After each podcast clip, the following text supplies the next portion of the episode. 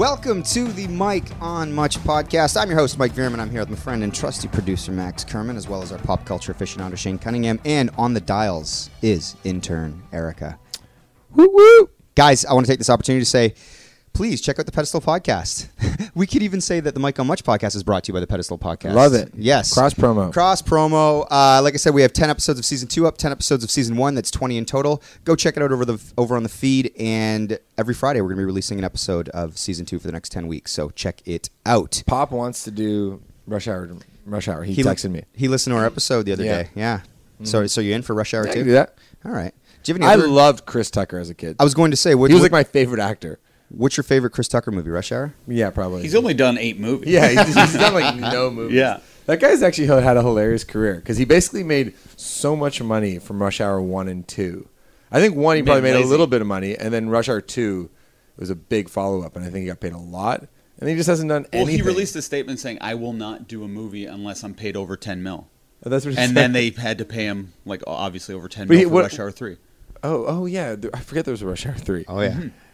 At some point, though, it's like he's clearly coasting on the paychecks and like sort of the notoriety of that film from mm-hmm. twenty years ago. But like, doesn't money run out? Yeah, you think so. But I, actually, I think if you make good investments, mm. money can make you money. And oh. then he'll show up in like Silver Linings Playbook for like three lines. That's right. Stuff. Do you think I paid ten million dollars for that? No, definitely. I think he just wanted to show people that he's still alive.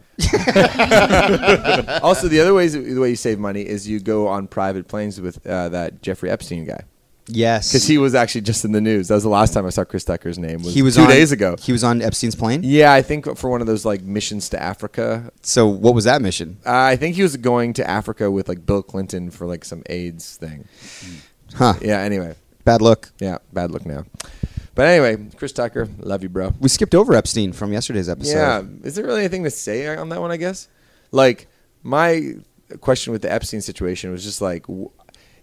how many people know in that sort of upper echelon? It's just like, was this like an open secret? I know he'd already been kind of charged for it before. For like, those who don't know, uh, Epstein is this billionaire uh, person who has, there's been sort of uh, reporting that he has a penchant for young girls, that he is New York fact, City hedge fund guy. Yes, and he's a that he's a he's a pedophile, and that he sort of runs this sort of thing where he would throw these sort of very exclusive parties where he would bring in uh, girls that were underage, and they'd be sort of these sort of I guess, sex parties. Uh-huh. And I don't know where he was finding these girls, but I guess he had recruiters and all this stuff. It was this sort of like huge operation. It was thought out. There was this whole construct. People had reported on this in the past. He had been busted years ago. And I guess the prosecutor at the time gave him a, like a real sweetheart deal, like basically let him off. And I guess to me, the story is anyway. So I guess like the reason this is a huge story now is because he's most recently been charged again. And the guy that gave him the sweetheart deal, the prosecutor, is now in Trump's cabinet. Mm-hmm. So it's like Trump was mixed up in all this with these New York billionaires. It's kind of like this they weird sort of like Eyes Wide Shut, but with pedophiles and this sort of secret sex thing. And um, yeah, so I guess to me, the story here is sort of like how disheartening it is uh, that the criminal justice system doesn't work um, for people who don't have money. But if you do have money, it's like you can get away with anything. Yeah, well, well, this is, uh, is when we were thinking about like making this a topic. Shane brought this up the other day. We were like, what is there kind of to say? Dude's a rich scumbag. The justice system serves the rich scumbags all the time. This guy fucking sucks. What, what, what, yeah, all we can basically say is that's really bad. The yeah. justice system's horrible. There's, like, it should be more fair. Like, this is bad. Yeah. So topics like that, they seem like they'd be juicy, but they're actually not. Yeah. They're kind of just depressing. The whole story's depressing. It's almost like the shirt uh, issue, too, with the U S A team. It's, like, so obviously that that's ridiculous. There's, what shirt? Uh, with the, the U S A soccer team, the women's soccer team. I don't know this story. We talked about it. Oh, that was in oh, a shirt. Oh, the shirt. That, oh, that the graphic. The, oh, I thought that graphic was on a shirt. No, sorry, no, no, sorry no. I'm thinking of the Raptors did a similar uh, the cartoon. Shirt with the cartoon. Yes, yes. I get but you. But that's just, it seems like it would be good to talk about, but it's so stupid. There's no, uh-huh. like, we can't even have interesting viewpoints on it except to laugh at it. Yeah. I guess my, the, the only angle that I thought that was kind of interesting is, is, like, I wonder what other sort of, like, high society secrets are out there that might come out one day. Mm-hmm. And what, like, what would surprise you? Or, or is the internet... you know, so revealing, and there's too many iPhones, and there's too many like, you know, loose lips people out there that like it's hard to keep any big secret. Right. Yeah, but I don't know if that's. Yeah, I, gu- I guess ultimately with this story, and I think Shane nailed it. It's just sort of like this depressing story, but I guess it'll be cool if this guy actually goes down and he names names and reveals who is taking part uh, in this sort of bullshit, like uh, highly illegal, sort of corrupt, you know, uh, like.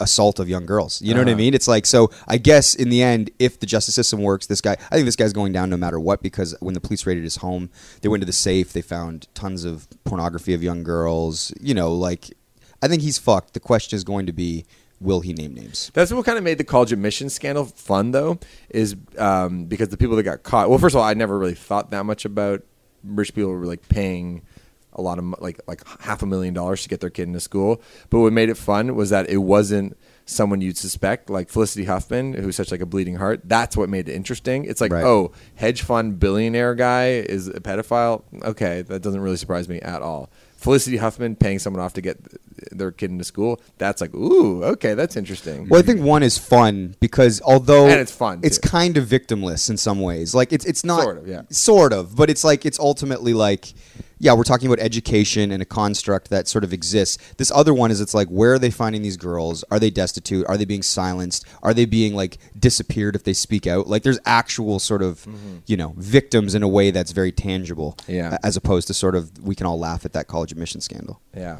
Well, um, anyway, the, anyway, the reason why we're all tuning in today, not because of that, because a lot of people have been asking what my relationship status is. Oh. With uh, Minka Kelly or Lauren? Both. So that is where she, where we should start. Yeah. How the hell was J-Lo? J-Lo, J-Lo's okay. Um, Walk us through it. You, so, get, you get into the suite. So we get in the suite. Um, I, I'm there with manager Ash. And what you always hope for in that situation is that you're not the first one to the party. Mm-hmm. You know? Mm-hmm. That you look like the cool guy showing up. You know how Drake, you know, shows up to his courtside seats like after the whistle usually? Yeah. Because he can make an entrance when everybody's in their seats. So we pull up in the suite.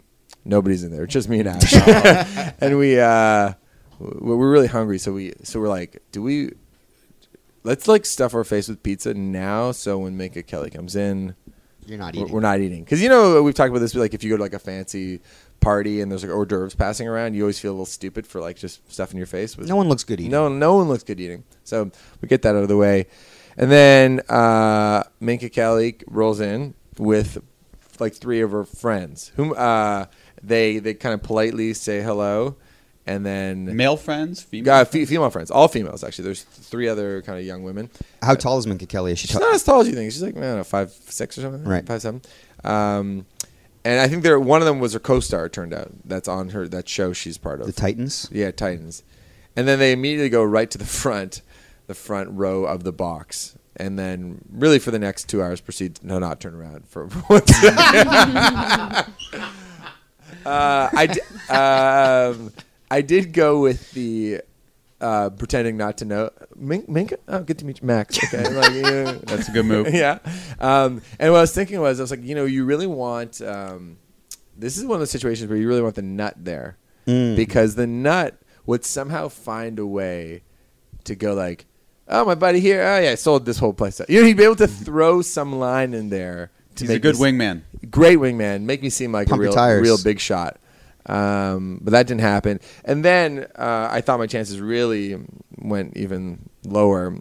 Um, just to even make conversation, what I'm referring to here, uh, is in the next suite over, there was this guy kind of at the front of the suite uh, who looked like he, he he was like a Hell's Angels kind of guy. He had like tat- tattoos on his head and looked very, very intimidating. And it turns out, and Ash had texted me, he's like, is that guy like a bodyguard or something? Drake's bodyguard. Drake is at the show standing like fucking five feet from me, just on the other side of the suite. Oh, my God. And, of course, Minka Kelly and all of her girlfriends see Drake. So they have uh, their eyes on him. And uh, and the reason Drake being at the show is interesting is because he famously dated J-Lo. That's correct. Uh, he did. Oh, yeah. He has a song reference about her, too. Like, this was like a year and a half ago or something. Not long ago. I think he was right before A-Rod. Yeah, right before A-Rod. So then that made me think. I'm like, oh, that's interesting. Like, I wonder, is Drake in contact with J-Lo and says, like, hey, I'm going to come check you out? Are they, like, on good terms? Is he doing that to fuck with J-Lo and A-Rod? Do you think, like, you know, gossip gets back that Drake was at the J-Lo show and, and A-Rod's, like, in Miami getting really jealous? Like, who knows? Maybe he listens to the pod and heard Minka Kelly was going to be in a box. Yeah, and figured like, out which box. Go. Goes, give me the one I'll next to it. I'll take out that other half Jew from Toronto. uh, me. Um, Anyway, uh, I was I was kind of keeping my eyes on Drake. Drake was like not really watching the show. He was just watching basketball highlights on his iPhone. I've never related more to Drake in my life. Yeah, it looked like, I could be wrong, but it looked like he was watching Summer League like on his phone. Oh my God, yeah, I've never liked him more. Yeah. So then, uh, anyway, that's all I, I left. Like, but I how did you even end up introducing yourself to Minka? Like, oh, right at the beginning, just or did at the beginning? Oh, you like didn't sneak up behind in. and tap on her. Yeah. No, no, right. I think she came no, no, in. She and came in and right. like did the room. Yeah, well, it was just kind of just Ash and I at the time. We're like, oh hey, how's it going, Max? Did she hand you your like her coat to hang up? Can you imagine? She thought you were his staff. Yeah. And uh, how about you and Lauren? Uh, we're good. We're good. You're, she does she listen to the podcast at all? Um, oh yeah. Well, no. I, I play her parts though. I played her the part uh, yesterday when I was explaining her um, reaming me out for getting out with the Kawhi thing. She liked that. Yeah. yeah. And uh, so she doesn't mind the way she's depicted on this podcast. I think she's depicted pretty good oh, okay. on the podcast. No. What do you think, Erica? Uh, I don't know. I, uh, well, no comment. Well, because I find I get in trouble for the way I depict Alex on the podcast. Like, she was just reaming me out. She was like, that Father's Day card you didn't like? Yeah. You make me seem like this way? No, well, you made, you kind like, of defended Lauren. Because you said, like, you're making Lauren sound like some old, like, Jewish mother. Yeah, because I'm thinking how Alex is going to hear this. So, yeah, I, yeah. in my defense, I was like, you think I'm bad? Listen to Max. Yeah, yeah. Well, then, but then Lauren appreciated you defending her. And then also yeah. she said, you're not wrong. Lauren, she was like, yeah, you actually told that story pretty accurately. There you go. Oh, okay. Yeah. So, uh, and normally she thinks I like twist the truth a little bit. So she was, I think she's pretty happy with it. All right. Well, that's good. I, I didn't show her the part about me getting really excited to go see Minka. I was wondering. The, the part where you said, I guess I have a girlfriend. Nah, she, nah, it's all good. Good. So, oh man. So then, so then the night ends, and uh, then, I literally just like went to bed. I was really tired. Yeah, but does Minka leave before the show's over? Or does she? No, stay? We left before the show's over. So you left while Minka and her girlfriends were still there. Yeah, yeah. But then on the way on the way out, I added her to Instagram, hoping that maybe mm. she'd slide into my D Ms. Really? No dice. You really added her afterwards? I did. Mm. Did you say goodbye? Gave hugs all around. No. Bring it in, girls. I'm leaving. Of course not. No, did not do that. Oh, man. Yeah. There's, there's even points in the show where they're all kind of like dancing with each other, and I'm like, like one row up, like also kind of dancing, but kind of by myself. That's so sad. Well, I knew all the words, so I feel like maybe I'm part of your little dance group. But your head just keeps popping in over their shoulders. Waiting for tonight. Right, ladies?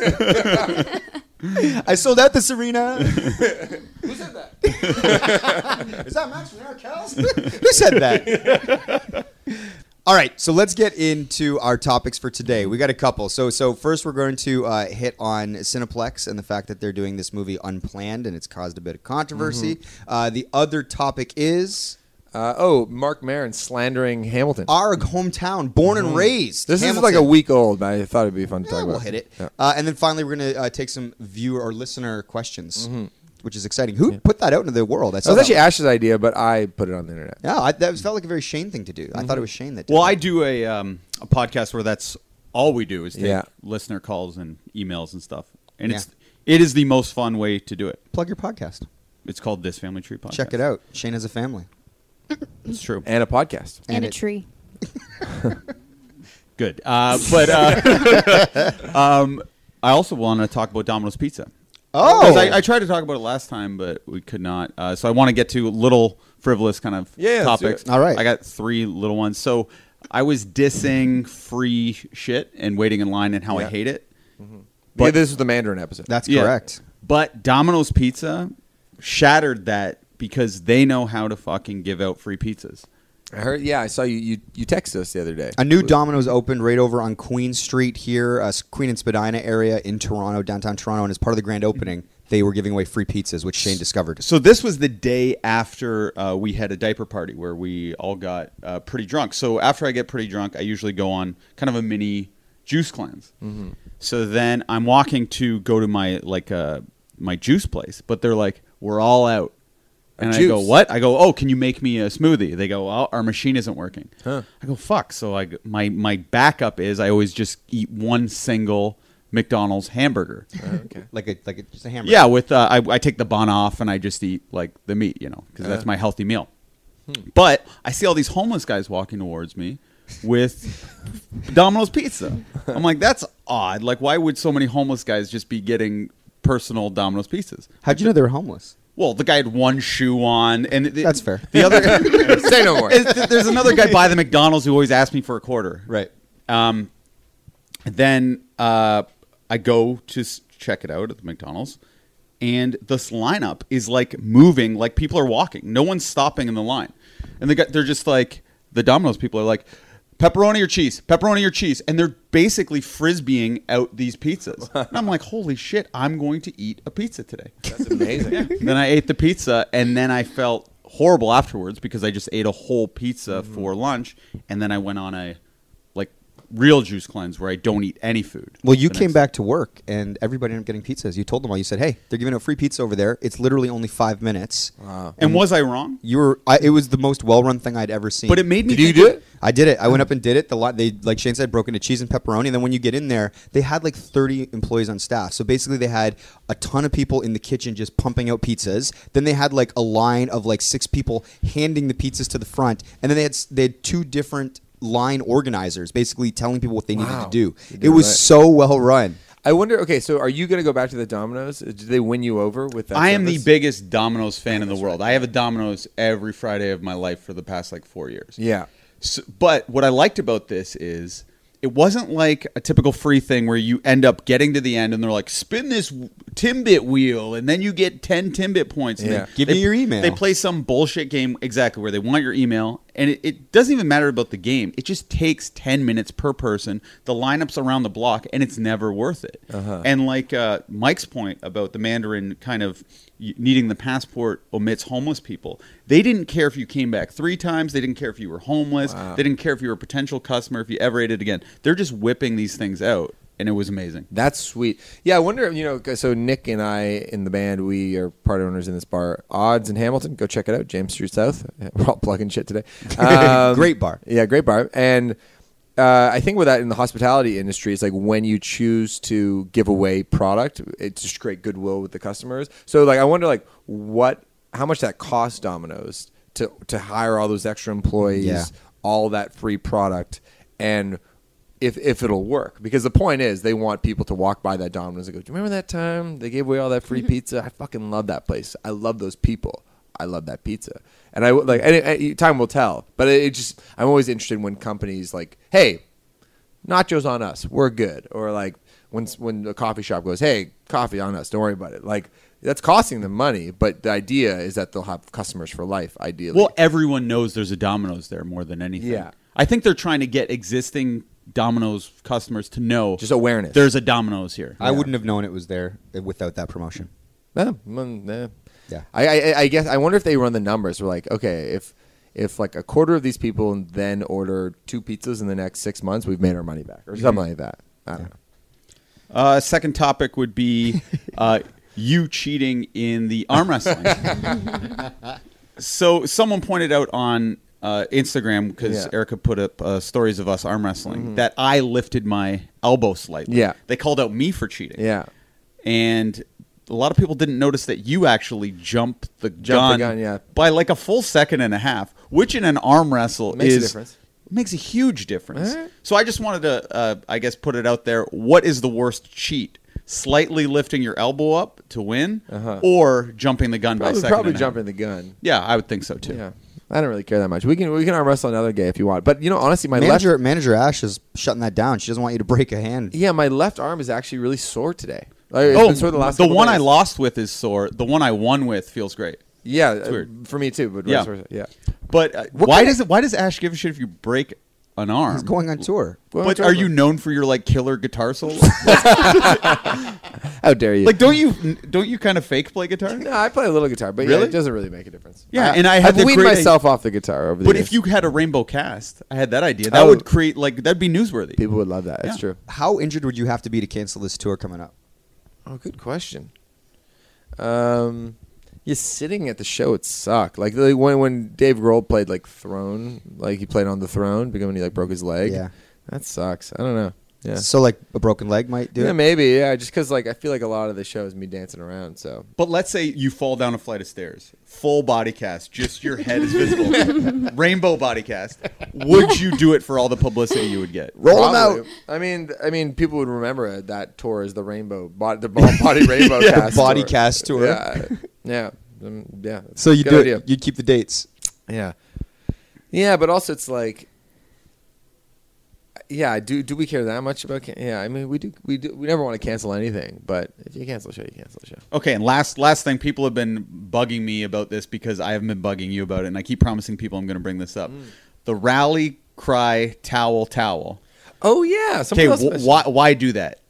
Yeah, the, the, a lot of criticism over that. Well, so where were we? Were we You're in Brooklyn? In Brooklyn yeah, and, and I see the photo, and I turn to my brother, and I go, because it says rally cry towel on it, yeah. and I said. And it is a towel. Yeah. yeah. yeah. I go, D- did they think people wouldn't know it was a towel, so they had to write towel on it? And then I don't know if Greg messaged you at that. Yeah, yeah, yeah. yeah he's, he's giving me shit about it already. Yeah. So what was the thinking then? The thinking was, it was sort of like an ironic sign thing, where it's like, you know, when you like identify the thing as what it is, it's like, I'm wearing a Nike shoe, and it says Nike shoe on the side. Or something, you know what I mean? Like, so you're being funny. Well, it was supposed to be like a...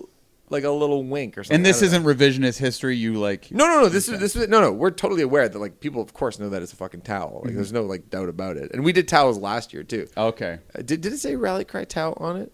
We just thought it was funny. We thought it was like a little like, I don't know. Just we. we oh, I I think the problem is it's not enough of a joke where uh-huh. people get it. It lives in that weird purgatory like, joke area, in between zone. Yeah. yeah. Interesting. Yeah, I we, thought you were just saying that though after the fact. No, no, no, no, no. We thought it'd be like, wouldn't it be funny if we just called this a rally cry towel, like exactly what it is. Oh, okay. Yeah, because no, no one ever... thought it was that funny. I got right. shit from a few people about it. Yeah, yeah. I think there... it's still a cool design. Mike D designed it. Looked oh, great. Yeah, yeah. Just yeah. didn't need the word towel. I didn't yeah. know what it was. Yeah, fair enough. We'll, but it was fine. We'll know maybe, for next time. Maybe a bunch of people loved it.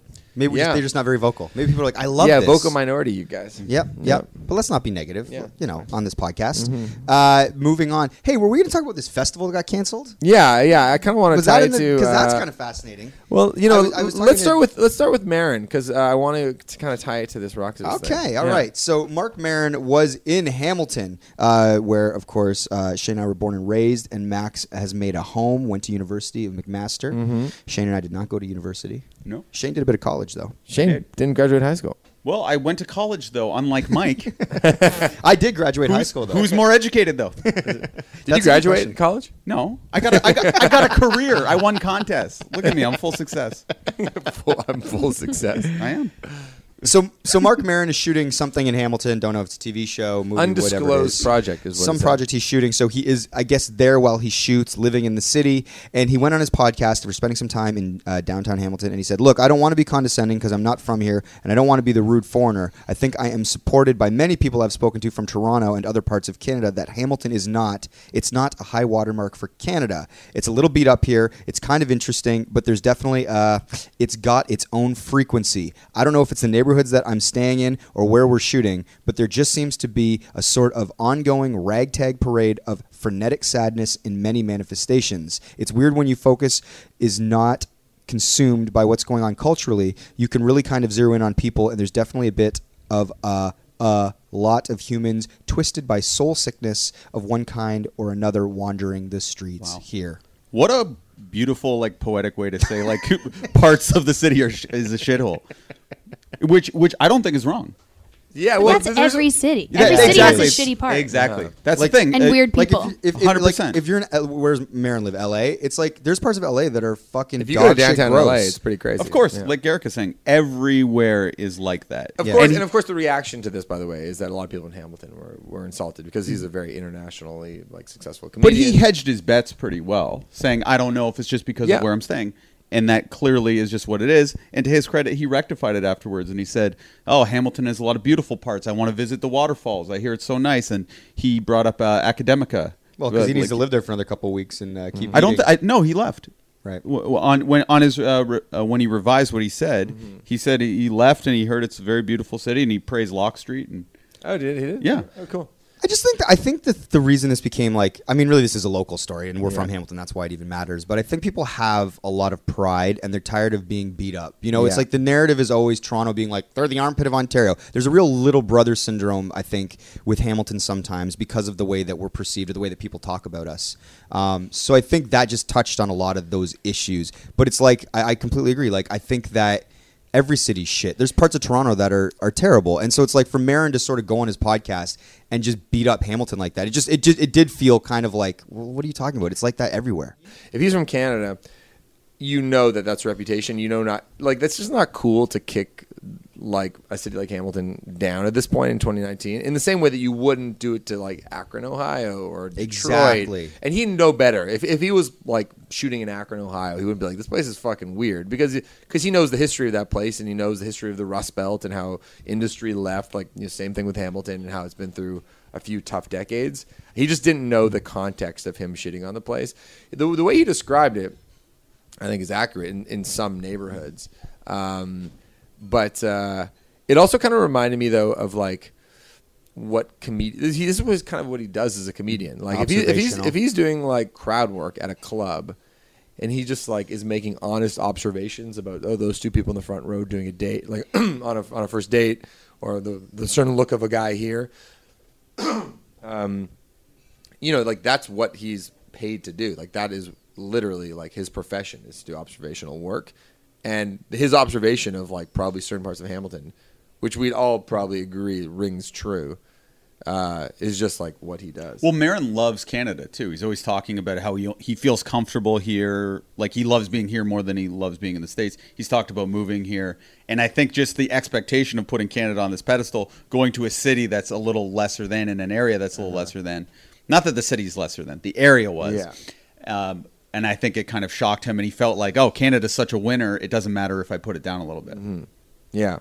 We, uh, but for the record, we love Hamilton and fuck Mark Maron. that's, that's the official position of our podcast. Yeah. That being said, Shane and I are going to Just for Laughs, where Maron will be, and it would be nice to get him on the pod, because Ooh. This will be what I lead with. That's true. That's good. That's a good idea. But anyway, so um, I just hi, I'm Mike, and I punch him in the nose.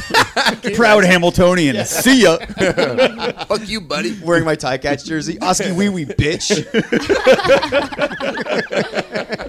That'd be the most Hamilton thing we do. Um, the well, actually, did you see our friend Sean Dawson tweeted at him, and he tweeted back? Yeah. Yeah, what was the tweet? I didn't it was it. something like about how no one listens to the first ten minutes of your podcast. That was the ending punch, but his thing was, I think probably you're just a guy with a good vocabulary who's not funny, and no one listens to the opening, Mark. Yeah. And then Mark just said, uh, probably not, mm. was his response. And then a couple of trolls attacked Sean. Sean, oh, attack Sean. I, oh, really? Yeah, man. I uh, Maron's burner accounts. I love the opening. Uh, Sean with the civic pride. I like yeah, it. I like it a lot.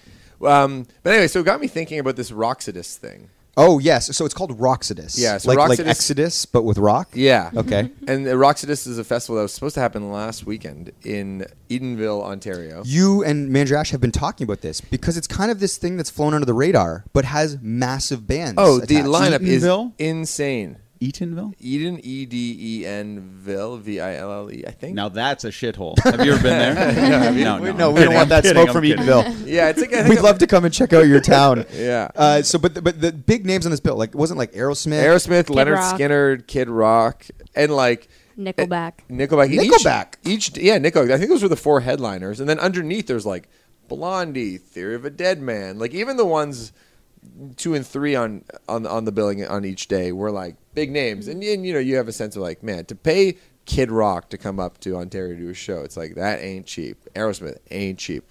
And we were always sort of um, curious about this festival, because, you know, we're in the industry, when, when something big gets announced, everybody typically hears about it.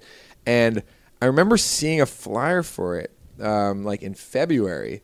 I'm like, I haven't heard of this festival, and where is this city? And I Google map it. I'm like, okay, it's just north of Toronto, and these are massive names. But I like, when was did this just get announced? And then we poke around, and we're like, no, that was announced three months ago. So the fact that um, no one knew this festival was happening, we kind of said like, oh god, this one, I wonder how it's doing. And one of us made the prediction that, like, I bet you won't even happen. Like, you you need to kind of smell it on certain things that... Uh, a show with that many big names should have been talked about. Like, we should have all heard about it. Yeah. And not to put on the level of like the Stone Show, but like everybody knew the Stone Show. I think Show was I happening. think it lives in that world of these sort of like uh, legacy rock acts that people would pay a lot of money to go see. Yeah, and all of them on one bill. So anyway, they put out a, a press statement saying, uh, like a week before the festival, and they say, unfortunately, we're gonna have to cancel this festival. Unforeseen, like terrible rainy weather in this spring has made it so our facility is unable to host it. We're terribly sorry. Re uh, we'll pr provide refunds, and we look forward to being back to provide you with the best like rock experience ever. Anyway, they put out another statement the next day. It's the exact same statement, but just without the, the line, we're going to provide refunds. Whoa. I was going to just joke about no. that. No, literally. So people are like, what the fuck? And now there's a bunch of like local vendors who uh, are, I think, want to file a class action lawsuit because that's like a bunch of like money that they're not going to be able to earn. Uh, there's obviously a lot of like irate families that spent, you know, thousands of dollars on like the V I P package to go see their favorite bands, and now they don't know where to get their money from. Anyway, it seems like it's very disorganized. It seems like it's like a bit of a shit show. But I, I was thinking, I was like, do I want to talk about this? Because just to re relate back to the Maron thing, I always is like, am I going to offend somebody who um, who's part of it? Who maybe I, like maybe I end up knowing this person, or they're like fans of the band. Or, and maybe maybe I don't know the full story, and and I'm always like a little yeah, hesitant to criticize. Talk, if you shit talk Roxodus, how are you going to play it next summer? Right, exactly. No, it's true. But you know, I mean, so that's like when it comes to the idea of public criticism. Ah, that's sort of what I'm getting at. Is like when you publicly call out people, it's like how comfortable you are, and and who's good at doing it too. Because I think in order to be interesting, you have to be ready to offend people. Like Michael Lewis, who I think. Who's my favorite writer and who is, I think, amazing at sort of object- the Moneyball writer? Moneyball guy. Yeah. Objectively calling people out and, and observing them in a very fair and honest way. He said to me when I interviewed him, he's like, oh, every book I've ever written, people have been very mad with me. I'm like, oh, man, even Michael Lewis gets it. So I just, yeah, kind of throw it to you guys. It's like, how comfortable are you like Listen. making criticism? Okay, well, in this example or in this instance specifically, they're not giving people refunds. Fuck them. Like, we can criticize them. Yep. Like, that's outrageous. Well, we're assuming they're not giving people refunds. I if they are not giving people refunds, yeah. that seems odd. Yeah. And then as it far as I criminal. understand, yeah, they're not. As far as I understand. Did someone disappear, too? Someone told me that last night. Oh, really? Yeah. I heard that, like, some dudes, like, run off with the money. Oh, really? I somehow don't believe that they're not giving refunds. What I think is they well, probably... No. But the thing is, what you do is it's like you don't give the refunds... Then you get sued, and then you claim bankruptcy. Like, I don't think those people are getting their money back. Mm. Right, yeah. Maybe, yeah. Maybe that's the plan because they don't have the money. That's what I would think. Like, maybe it's spent. Maybe they never even paid the bands. Like, who knows? No, I think they paid the bands. I heard they paid the bands. Well, then you got to throw the show. This is crazy. Yeah. Yeah. I mean, I guess the, I guess the irresponsible thing is that we don't know the details. So we're yeah. going to sit here and we're going to criticize something. And maybe that is sort of like a, a systematic or a symptomatic of sort of the times that we're in, which is that we're all just going to jump on, kill something like a hot take, but we don't have Well, I info. bet they had the best of intentions, got in over their head. Like uh, we were before you got here, we were yeah. talking about how a lot of contractors do this. Mm. They'll, you know, they'll kind of write a, a check that their butt can't cash. And this is the situation. They're like, okay, we'll give the refunds. Then they crunch the numbers like, oh, fuck, we can't give the refunds yet. And then they have to do something that seems like more evil than it is. They're just unorganized. Mm-hmm. So if they've already paid the bands and then they cancel the festival, do do the bands give them their money back? No, the bands, no, the bands get paid no matter what. What? Oh, yeah. Even, even though it's not happening? Well, because, because the bands were ready so to show up. And they've booked work. off their time, and it oh, would have cost them if they could have had a right, show somewhere else. They obviously have flights booked, blah, blah, blah. So they just don't. So if they paid Aerosmith like two million dollars already in to advance. Hold the date, to guess. hold the hold date. But the show's not happening. Yeah. Sometimes isn't it half and half? Like they'll give you half That's and fun. then half upon completion. Yeah, I mean, there have been instances where bands have not been paid. I remember we played a festival years ago. Uh, in oh, it was like Prince Edward County area. It was like kind of east, like Belleville-ish, and we were like pretty early on. This was like two thousand nine, maybe. We were playing at like one in the afternoon, but like Snoop Dogg and Akon and Simple Plan, like massive bands were were headlining, and we got there, and there was like five hundred people there. It was early in the day, but like it just did not seem like anybody was going to be at this thing. And the stories are awesome. Like Snoop Dogg basically refused to come out of his dressing room until he got paid in cash. And so I think at that point in, in the night, like there was like maybe like a few thousand people there. But Snoop Dogg, who I'm sure has played enough dicey shows, is like, yeah, I'm not going on stage until I get my money. And we ended up getting paid way more than we should have. And uh, how much are we talking here? At the time, I don't even remember the, what it was, but at the time it was more than what we normally would. So that just meant everybody was getting paid an inflated rate if little old Arkells were. And I remember Like, we're like, we got the check after the show. We're like, put this in the bank immediately. Yeah. like, like, let's like, go drive straight to the bank. Um, but then a bunch of other bands uh, who maybe lollygagged uh, waited too the long. The account was drained by the time yeah, they cashed bounced, the checks? Yeah, it bounced. Yeah, yeah. Well, we got to pay Snoop in cash. Yeah, you know, exactly. The money's going to go real quick. Yeah. So anyway, all, all to say that sometimes this does happen at shows where it's like festival promoters like can't pay.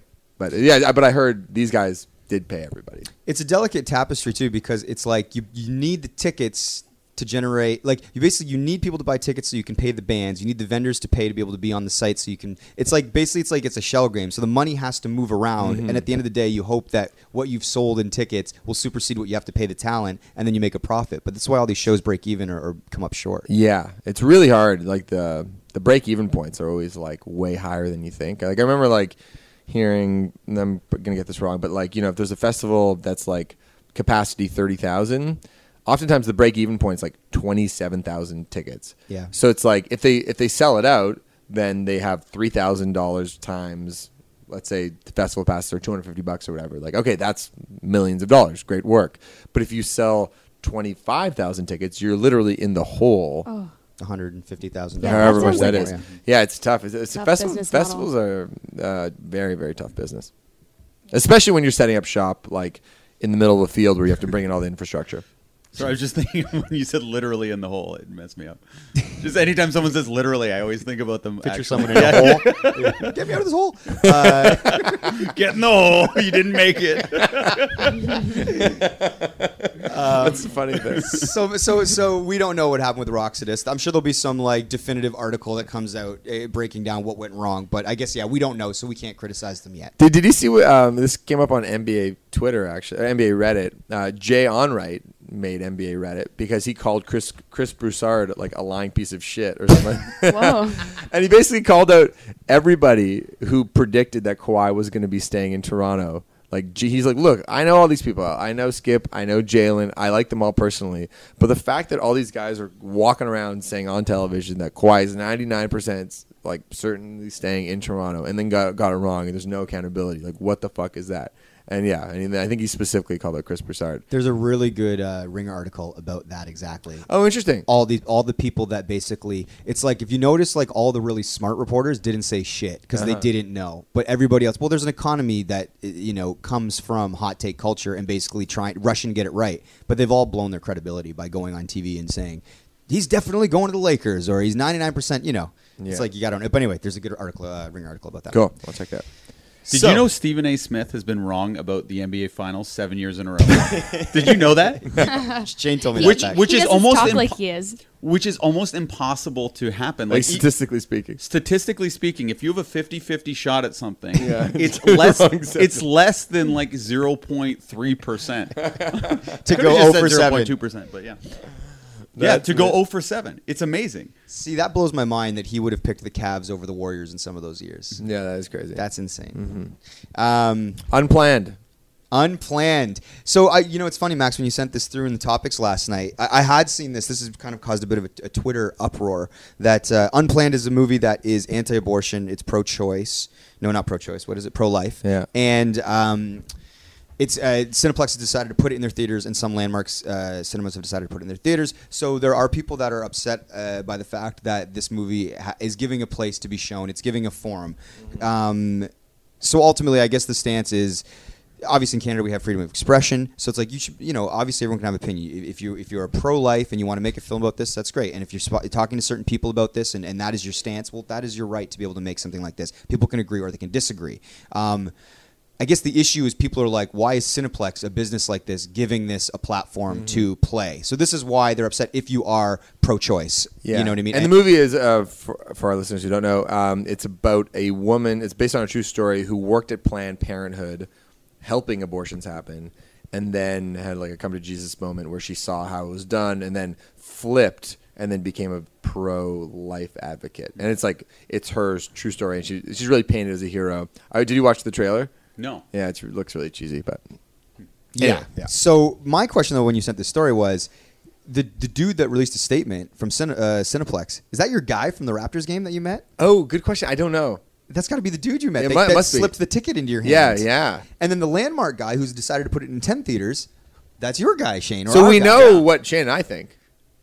Let it play, whatever they say. Of course, he's been giving you free tickets. Yeah. But like, I watch movies, like documentaries about like cult leaders uh-huh. and stuff, and they always have like weird views, and they're killing people, uh-huh. and I'm never like, that shouldn't play, right? Yeah, I guess the, uh, people are calling it like propaganda, mm. um, and I guess a lot of like studios didn't want to touch it. There's a lot of like advertisers, like who, like there are a lot of people who have distanced themselves from it because it it's so shit. It's not a documentary. Even though documentaries obviously have Oh, this is like a... No, this is like a... It's, it's a dramatized movie about her life. Oh, where she's the hero. Yeah. yeah. Okay. Yeah. So, yeah, I mean, I, like, I don't know. What are you going to do? Like, it's like... People have views. People are going to, to, to share those views. People are going to make art about those views. And it's if you disagree with them, you disagree with them. Like, I won't I won't watch the movie. Like, I'm, I mean, fuck, I can't even watch movies I want to watch with a kid. But it's like uh, it's like... I don't know. I guess the question is, is Cineplex misstepping by alienating...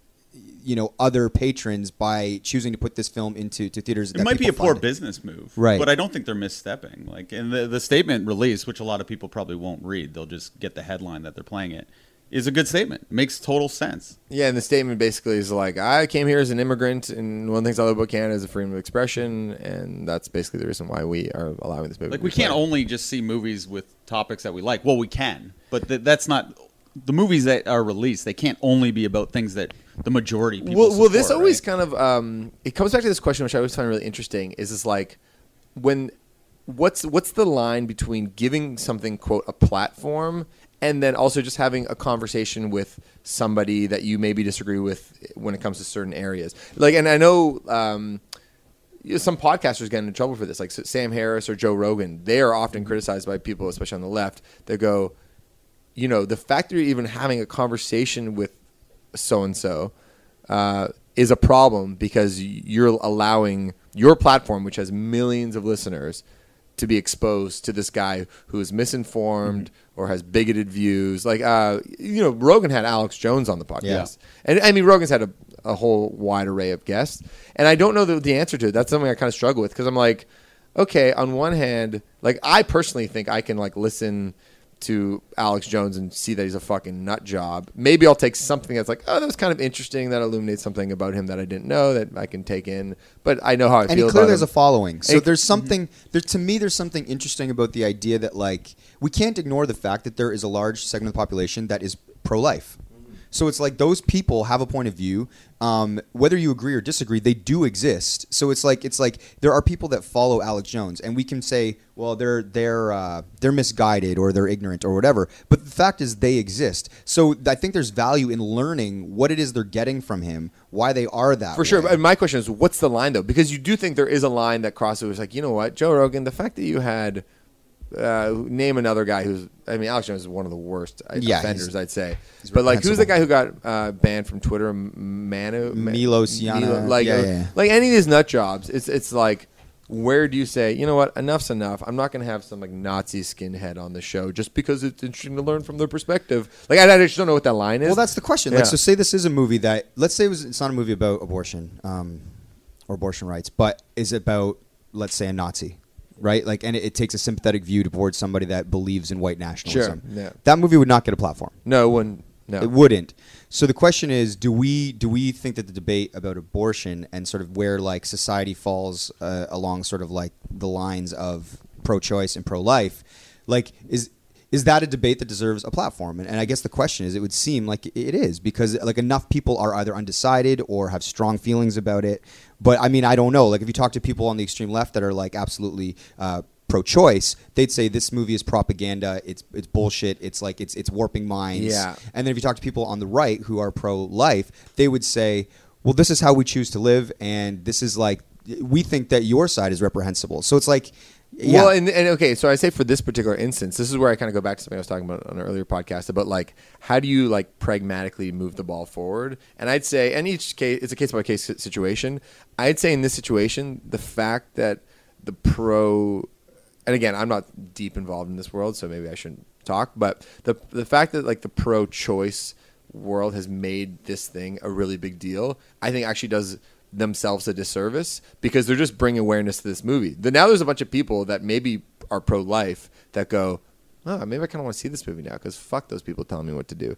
If they kind of let, if I think, and this is just me hypothesizing, if they had just let this movie come and go, movies come and go in and out of theaters all the fucking time and didn't make a peep about it, then the movie would not get any attention. I think by us, by the, and I think we're all, we can all safely say we're all uh, pro-choice.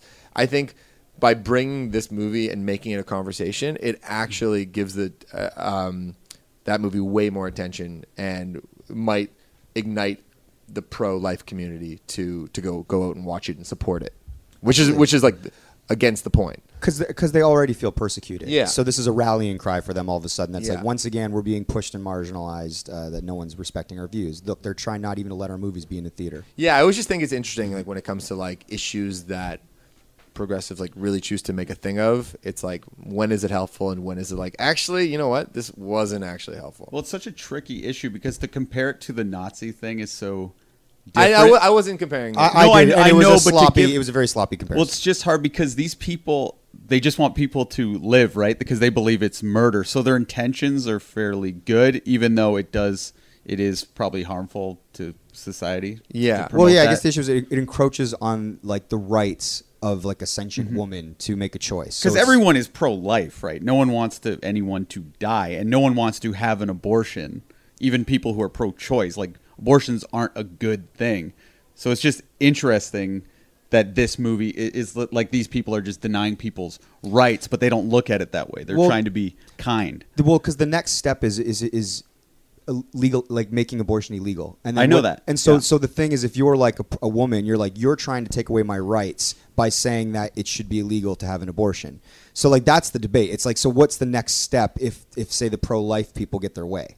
So it it, right. it is a kind of a dangerous thing, I guess, for the society. So if everyone you live in. theoretically got indoctrinated by this movie and started believing it, like let's say this movie was excellent, and made excellent points, and then tipped the scale, like we're fifty-one percent, and then we're living in a Handmaid's Tale world, passing laws. Yeah, right. I, you know so, what? Maybe so, I take what I said back because there was a lot of concern for that, just like the way the wind is blowing. Because right now I, in America. I think under your theory, it's just like let's just let this come and go. Yeah. But what if it's an excellent movie that somehow brainwashes people into the wrong direction? Yeah, well, I think this is why we have to be strategic about it, because I think, by all accounts, is a terrible fucking movie. Even the Toronto Sun, which is a conservative publication, trashed it. It was like, this is this is propaganda. It's a junk movie. It's not even telling the truth.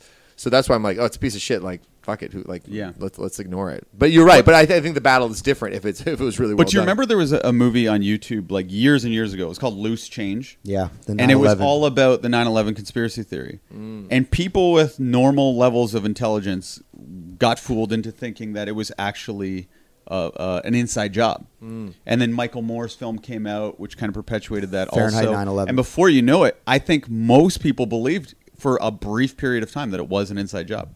I think there's people to this day that still believe that. Yeah.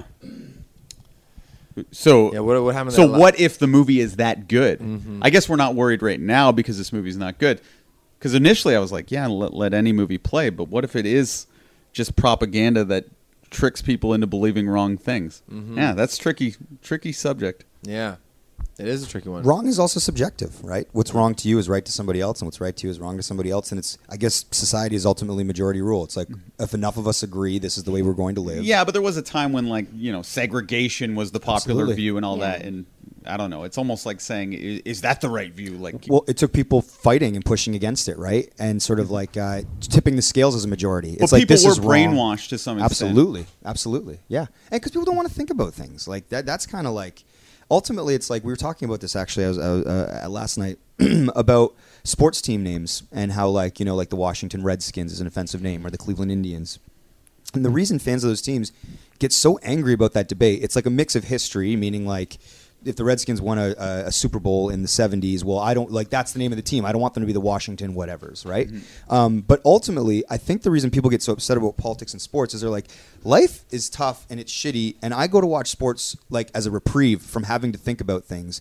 Stop making me think about things. They don't mm-hmm. want to think that maybe something is wrong or offensive because it's just they're just, they don't want to think about that in that space. And that, that's fair. I mean, in this particular subject, I'd also say, like, you know what? We won't make you think about it. We're just going to change the name and you can carry on watching the thing because it is offensive. Yeah, I mean, like that, when when when they get particularly, like, incensed about, like, well, you can't because this is my daddy's daddy, my daddy's daddy, love the Redskins. It's like, oh, fuck off. We're talking about sports. People just hate change more than anything. Yeah, and true. That is a huge and part And they don't want to well. throw out all their memorabilia. If you're a true fan, like, look at all the shit we have Raptors, especially after the yeah, championship. Like we're all wearing Imagine it. Raptors turned out to be like some weird racial term and we, we couldn't post our shit anymore. Can you imagine? Like That's we had to delete I draw the line. We yeah, had to no. delete every photo of us wearing this. I had to throw out this awesome championship hat. That's always that's an Thank interesting you, one. What are the things that are going to be offensive in you know ten? I think Raptors are safe though. You think yeah, that? I think yeah. they're safe. Yeah. Yeah. They've been extinct for like forty million years. Then some historian will uncover a, a raptor's genocide. Extinct people matter. yeah, raptor, extinct people matter. yeah. Uh, all right, let's move on. Extinct but not forgotten would be the hashtag. That's how we can keep the yeah. name Raptors. Yeah. So, uh, um, what's the next one, brother? Nah, well, uh, let's go. To, how long are we at right now? We are at fifty-one minutes. Oh fifty-one. Okay, let, let's do some. Um, I threw it out there yesterday oh, on Twitter. Questions. Oh, yeah, Bachelor. If, if oh. there's any, well, if there's any question. Well, one of the questions was Bachelor related. Okay, good. So, um, one of the questions was. Let me see if I can pull it up. Um, was about the Bachelor. Actually, okay, we'll start here. Uh, and we'll try not to draw this out too long. It's a nice question though. Hey, guy, Matt, Mike, Shane, Max, and Erica. Love the pod. I saw your request for topics, and though this is not necessarily topical, I've always wondered about the history of your guys' friendships and the Champagne Boys and had an idea for a pod talking about and maybe sharing funny stories. Actually, you know what? This may be a full pod. We're going to do that as a full pod. Okay, we'll save that question. Yeah, but the memorial episode for Mike's dad was so touching and made me think could also be really meaningful but fun for the three of you to do something similar, although under, of course, different circumstances. Maybe it's too sappy. But you know what? There's one thing the Champagne Boys like doing. It's talking about themselves. uh, so we're definitely into that. Um, we had a question about um, about The Bachelor. I'm trying to find it. Oh, I, The Bachelorette. How do you guys feel about Luke P and Jed? Also, how did you meet your significant others? I love a good hit love story. So let's go through The Bachelor real quick, not to bore. Mike, uh, we, we've been watching it uh, the whole season. Yeah. Uh, what give us your thoughts? Well, Luke P is the kind of handsome, religious guy with the teardrop eyebrows. Yeah. And that is a guy who I think is very nice until you get him mad or go against his values, and then he'll snap. Mm-hmm. So I don't think you can go with him. Can no. you? Right? Am no, he's crazy. He's he's like an inside. Any, anytime someone's too extreme about anything, it makes me a little worried. Yeah, the, the Hometowns episode, they did this whole church thing. It was Sunday school. It, was, it felt a little cultish, especially like in the be- in the beginning. He was like seeming like a frat boy who's like just was like, you know, getting laid every weekend. Well, he was like, his whole thing was just like, and he's, by the way, he's ripped. This dude is like, they're all ripped. They're all ripped, but he's he's the most ripped out of a bunch of guys. That I disagree. Ripped. Wow. Okay, we'll save it. Um, we, that conversation was like way too long. uh, he basically was like, you know, I was, I was I was living a life of sin. I was chasing sex. I just couldn't stop chasing sex.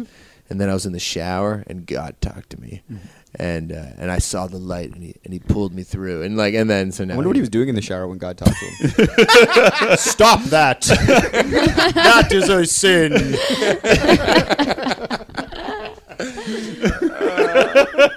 Okay, and then so this week on the Hometowns, then uh, Hannah meets uh, Hannah's the contestant. She meets this guy Jed, who's a singer-songwriter from Nashville, who is objectively like pretty mediocre. And Nashville is a city full of fucking awesome musicians. Are you talking about his looks or his songwriting? Uh, his looks are okay, and his songwriting is like below. Mi- I think his looks are brutal. Okay, bad looks, and his songwriting also shit.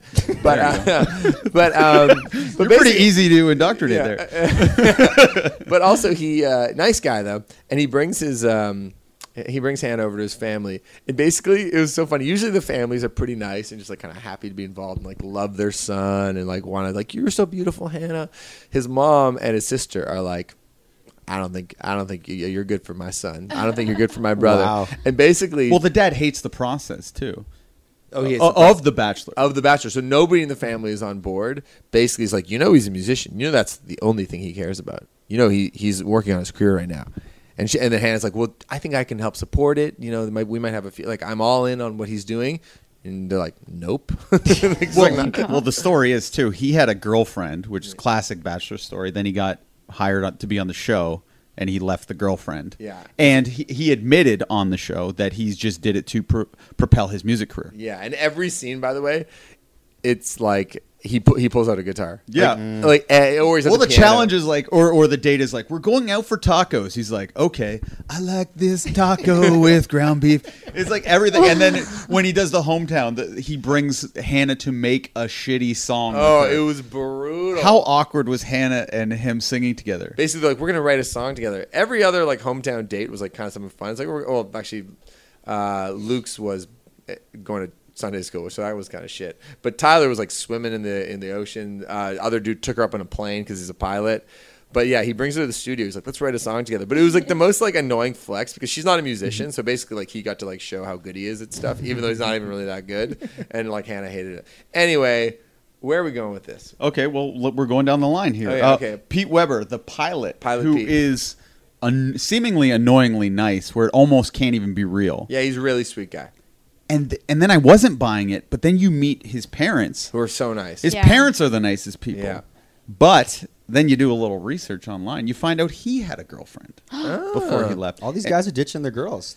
But it's controversial because some people are saying that it was a natural breakup and she actually wasn't into him. Mm. But the girl's friends are saying he actually asked her to move in and it was going to be a real thing. And then he left for uh, the show, which is obviously very enticing. Yeah, and then uh, Tyler C., who is this guy who's so good-looking and so charming. Yeah. Well, and he's, he's, he's when I said there's a guy with a better body, he has a perfect body. He's Jed not too lean. He's yeah. not too bulked up. You can see every single ab. Yeah. He also has, like, a perfect, like, James Dean-style, oh, James Franco so face. He's so beautiful, and, that man. Oh. But, like, like, Lauren literally squirms when he comes on the on the screen. Wow. Yeah. There has to be something wrong with him, though. He has to be evil in What's some way. What's his flaw? He played He's, football at Wake Forest. He, like, you know, um, that's not a flaw. He models. He models. Yeah. His flaw is he's emotionless. Yeah. To me. You think? He yeah. hasn't opened up? Totally. That's what his dad said. Um, and his dad has, you know, cancer. And oh, he left right. to uh, be on oh. the show instead of being by his dad's side. And he didn't really get emotional about his dad. So... Uh, where are we going with this? So basically, are we predicting well, who's going to win? We're making the picks. Yeah, okay, yeah. So who, you think? Who do you? He, uh, Tyler would be the obvious choice, but I. I because I, your theory is whoever's the hottest on the show will win. Yeah, that yeah. It, every year that happens, but mostly, most mostly, I was shocked a couple times, but I'm going to go for Luke P, even though he seemed because they have a weird connection. Yeah, Hannah's already said she loves him, which is usually a tell that in fact they're not going to win. Uh-huh. Because they like to be like, ooh, why'd they keep the I love him part in? But it's always because she's not going to go with him. That's why they're w- the producers are willing to let that fly. But she's – Southern people like religion. Mm-hmm. And what would scare away, air quote, normal person does not scare away a Southern person when it yeah. seems like someone's overly religious. So for that reason, I'm picking Luke P, I- even though it's going to burn in flames. Yeah, I think Luke P is, too, is going to win too. I think because – he's so devoted to her, so that's probably can be an appealing thing to someone like Hannah or any anyone for that matter. Also, um, I think he he's a bit of a project. Like she's totally the boss when it comes to their that's relationship. That's the only one she's yeah, the boss in. Yeah, yeah, she's just like she was scolding him in front of uh, his family, mm-hmm. and but she kind of loved it. And yeah. she was like, "Oh, I have a lifetime of just like telling this idiot like when he's wrong. that that can be good." So yeah, I'm with you. Oh, and also they've set up every trailer to make it seem like she's waving him goodbye because like he questioned if she's had sex before. Well, and he it, said, if you have sex, it's I'm out. O- I'm out. Yeah. yeah. And, and then it cuts to him leaving in an uh, S U V. So this is all setting up for a big turnaround. Yeah. Uh, last thing I want to say, which I just thought was funny. So basically that episode happens. Jed's been under scrutiny this whole time because there's all these reports coming out of Nashville that his ex-girlfriend is like, he was still with me when he was when he left for the show, et cetera, et cetera. And then his mom and sister are super mean on the show. So he put out a um, an Instagram post with his family. And he said... Uh, Until then, I uh, he's like, you have some questions. I want to answer them, but I can't do it right now. But until then, I ask that you please understand how much the actions being taken towards myself, my family, the men on the show, and all of the above, Hannah, are affecting all of our mental and physical health. It goes beyond what's said online. Threatening letters and phone calls have been sent to our homes. My parents and sister are being verbally attacked in public. I beg you to remember what seems like a harmless action is damaging to real people. I want to thank you to all who have reached out and reserved judgment until I'm able to speak openly. Anyway, there's just something – oh, also – John Paul Jones commented on on that post. You Who? John, John Paul Jones, like the, the kind of the goofy model guy. Oh yes, yeah, he former goes, actor. Yeah, Jed, hope all's well, man. Did you even read my caption? um, but. Uh, there's something hilarious to me that like there's Bachelor Nation fans that are just, like seeing Jed's sister on the street and like reaming her out. I like Jed's sister. I'll yeah, say that. I like Jed's mom. Yeah, you do? Oh my god. What do you think of Jed's sister? I also like her. Yeah, I oh. think she could be the next Bachelorette. You know who should be the next Bachelorette? Um, Luke P's mom. Luke P. Oh my god, Luke P's mom is amazing. She's she looks like a twenty year old, fifty year old, or no, am I saying that wrong? A fifty year old, twenty year old. Yeah. Like, she's ageless. She just has gray hair. Yeah, it's crazy. Yeah, and she's so, like, calming, and I like her voice and everything. Stop that. It's a sin. Hey, uh, who do you think is going to be the next Bachelor? I think Tyler's going to be the next Bachelor. Yeah, he'd be perfect. But he I is. do think they're due for a black Bachelor. Mm. And that guy was pretty hunky, the one who left, and he was pretty sincere. Yeah, I agree. I forgot his name. All right. Sorry, guys. No, it's cool. I've just been watching Summer League highlights over here like Drake. Uh, I have a question uh, that was sent to me by a listener. Hi, guys. I'm having this problem slowly build up in my life. I have this friend. Let's call him Bobby. We've been friends for over a decade. He's one of my best friends, and it's great because he works nearby my apartment. At first, I thought it was fun the way he'd stop by and say hello. But then one day, he asked if he could use my gym. Before I knew it, he took up my front hallway closet with his gym clothes. Then he start. Then he started leaving bags there, including his work equipment. Now, his bathroom stuff is all over my counter. He uses my shaving equipment. He wears my large-size boxers and leaves his dirty medium ones, sometimes even on the bathroom counter. He even complained once none of his dirty boxers he left had been cleaned for him. Lately, it's gone a step further. He started staying at my apartment when I'm not there. The thing is, he lives in the city. He even leaves the door wide open often when he leaves, and my dog has run into the hallway. To top it off, he recently asked for a fob and key to my apartment. Mike on Much, tell me what to do. A disheartened friend. P S. My fob is in his pocket right now. This is Dan Hamilton. I think Bobby might be uh, Max Kerman. Yeah, right. gu- guilty as charged. Okay. Yeah, that's that, a good joke. That, that was yeah, that's very good. Yeah, Dan, is all that true? Uh, yeah, most of it's true. Yeah, no. You shave with his shaving stuff, and you no, I have your my own shaving cream. Okay, and shaving razor. All right, I, I think do, it's okay. I do borrow his underwear sometimes, though. And you get mad when he doesn't clean yours? Well, I mean, I threw him in the wash. Clean it, man. Because I think if you have options to sleep somewhere else, you can almost get away with doing that stuff. Yeah. Because it's like, I, I could go somewhere else. But if you had nowhere else to go and we're doing that, it would be much worse, I think. Oh, yeah. And, and the reason why I go work out at his place sometimes is because I'm downtown and I like to break up my day. And I, I go to the gym up at my place, but I'm more up in the annex. So Dan's place is right around the corner from where we're recording right now. And it's your building as well. Yeah. And Dan, Dan loves it secretly. Oh, Dan loves it. I like also, he, for the record, he texted me last night at one thirty in the morning.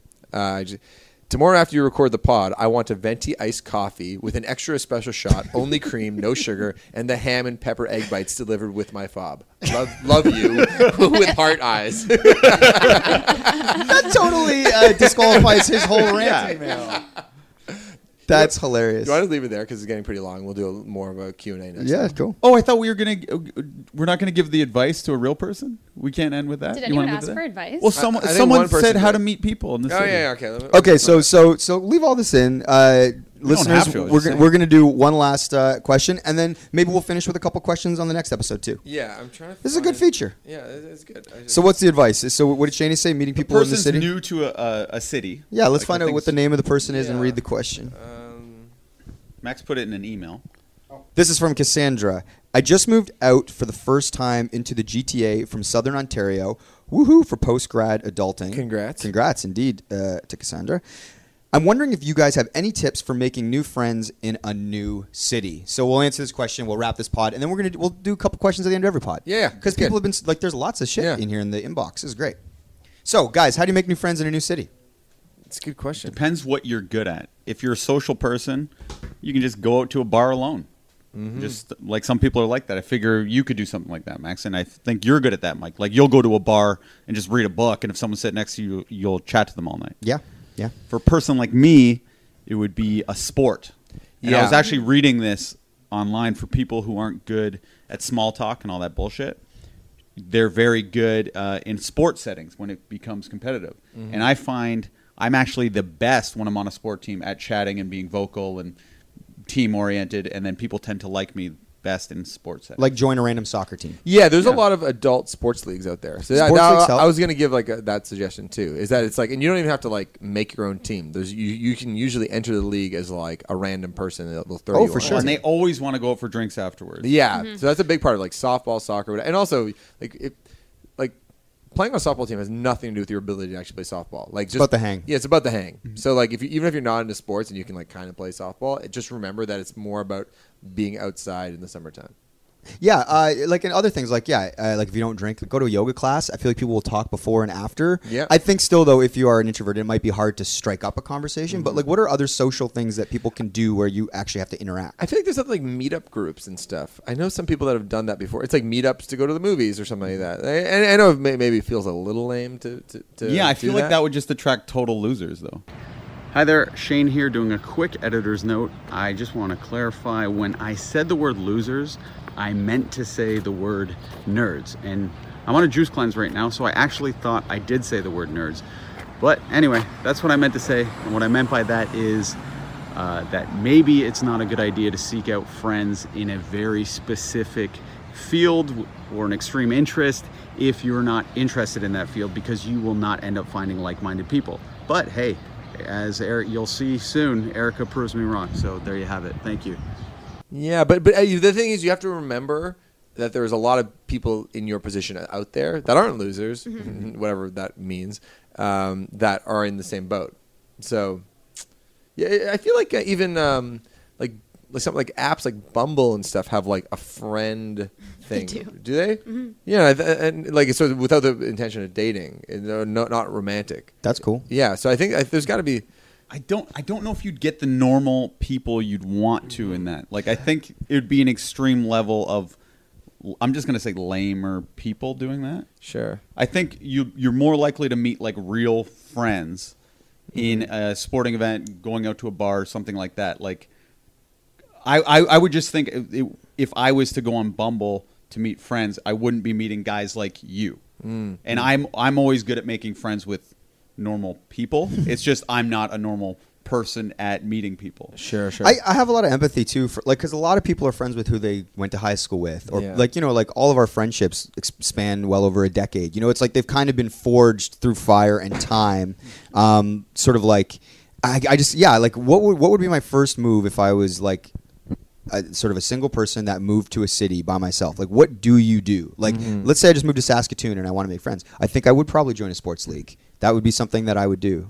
Um, but I'm trying to think of something for people that don't like go to bars either, because like, yeah, I mean, e- even finding if you are lucky enough to live in like a, a neighborhood with like a cool local coffee shop, and you know, and you kind of make it part of like, your morning. Yeah, like, like you know, I know the place around the corner. It's like everyone kind of knows each other. There's like a there's a sense of community there. And neighborhoods have and neighborhoods too usually have community events. Yeah, and neighborhood like, associations. Like you know, like exactly. go go go to the neighborhood cleanup at the park or something like that. Like that is actually exactly. really nice. And there's good people there. You'll too. meet a couple. You might, and then it's like all yeah. of a sudden like, hey, come over for dinner. And then all of a sudden you maybe get into their friend group and, and mm. sort of infiltrate that. Depends though. It, like a cleanup group seems like you're going to get a lot of really good people who are extremely good. So, so you nice. don't want them too lame. But you don't. I, I, I, you want that middle section where you're well, kind yeah, of just, scummy, just but you're normal kind... people like you guys. Like you guys are normal. Hey, I've helped out with the neighborhood cleanup before. Yeah, volunteer. I know, but We've I feel I feel things. like you're a huge outlier. I, I feel like it's like it's like Luke P. He's too religious. You know what I mean? Guy, a guy who's too fit. If a guy's eyebrows are too groomed, something's weird about that. I just want to meet normal people. That's why I think honestly the best suggestion is softball. Softball is pretty normal, but you ruling out the neighborhood association for park cleanups is hilarious. Too. You're going to get too many goody-goodies. And I'm not saying... What if Cassandra's a goody-goody? Yeah. If you're a goody-goody, do the neighborhood park cleanup. Yeah, okay. You'll meet lots of friends. Someone yeah. will invite you for dinner. Well, I'm assuming here, just because I'm me, and I assume that she's like me. Right. And so I'm giving advice from my perspective. If you want to meet guys like Mike and Max... Join a softball team. Yeah, softball's softball's pretty good. Also, like, there's like dragon boat teams, and like random stuff that again you don't have to be athletic for, but you can just like go out and hang out. Yeah, I was gonna suggest that dragon boating. Erica, just so casual, like everyone knows what that is. Well, well, join a dragon boat team. Sounds dangerous. Uh, Erica, got any ideas? Um, yeah, volunteering's always great. Volunteering, is yeah. Cool. I like I volunteered at a soup kitchen for a while. Lots of normal people there, cool, young, normal people who just wanted to volunteer for a couple hours on the weekends. High character people are also, um, like, uh, she's going to school, she says? Oh, she just graduated. Just finished. Yeah. Oh, moved well, when I when I moved to Toronto, I got a part-time job at a restaurant, which was super fun. Like, those people became really close friends of mine for a long time. Yeah, Even, actually, that's not a bad idea. If you have a chance to, if you have time to work, yeah, like a re- like a serving always, job at, a, at any, the right place can be fun. Yeah, like a cafe or a restaurant part-time job, you always end up getting like a circle of friends there. No, that's smart. They're pretty like social that. people, yeah. yeah. And you can make money. Yeah. Yeah, I do feel like girls actually would be more likely to be, if it's a if it's a woman, they you can find normal people at a soup kitchen. I think. So you're back on the goody-goody tip. For women, yeah. I don't feel like you'll meet normal guys at a soup kitchen for some reason. I like, think you're just looking for friends. No, we, yeah, right. we met like normal couples. That That's what I mean. I mean, together. If I was a guy looking for friends who are like-minded like me, I, a soup kitchen, I feel, would be a bad spot for me. Hmm. You know what? The last thing I'd say is um, little whatever group event you're going to, little olive branches actually go a long way. So like in times when we played softball and there's a new random person on the team who doesn't really know the rest of us and they bring like a thing of freezies for everybody. Totally. I'm like, I fucking love this person. Yeah. Yeah, like like it really does help. It really helps. If you, if you can like, you know, I'm going to spend an extra eight bucks here today and people will like me. I'm going to buy my friends today. I'm going to buy my friends today. Totally. It totally works. It works. Yeah. So bring freezies to whatever you're going to. Yeah. The soup kitchen, although they might rush you.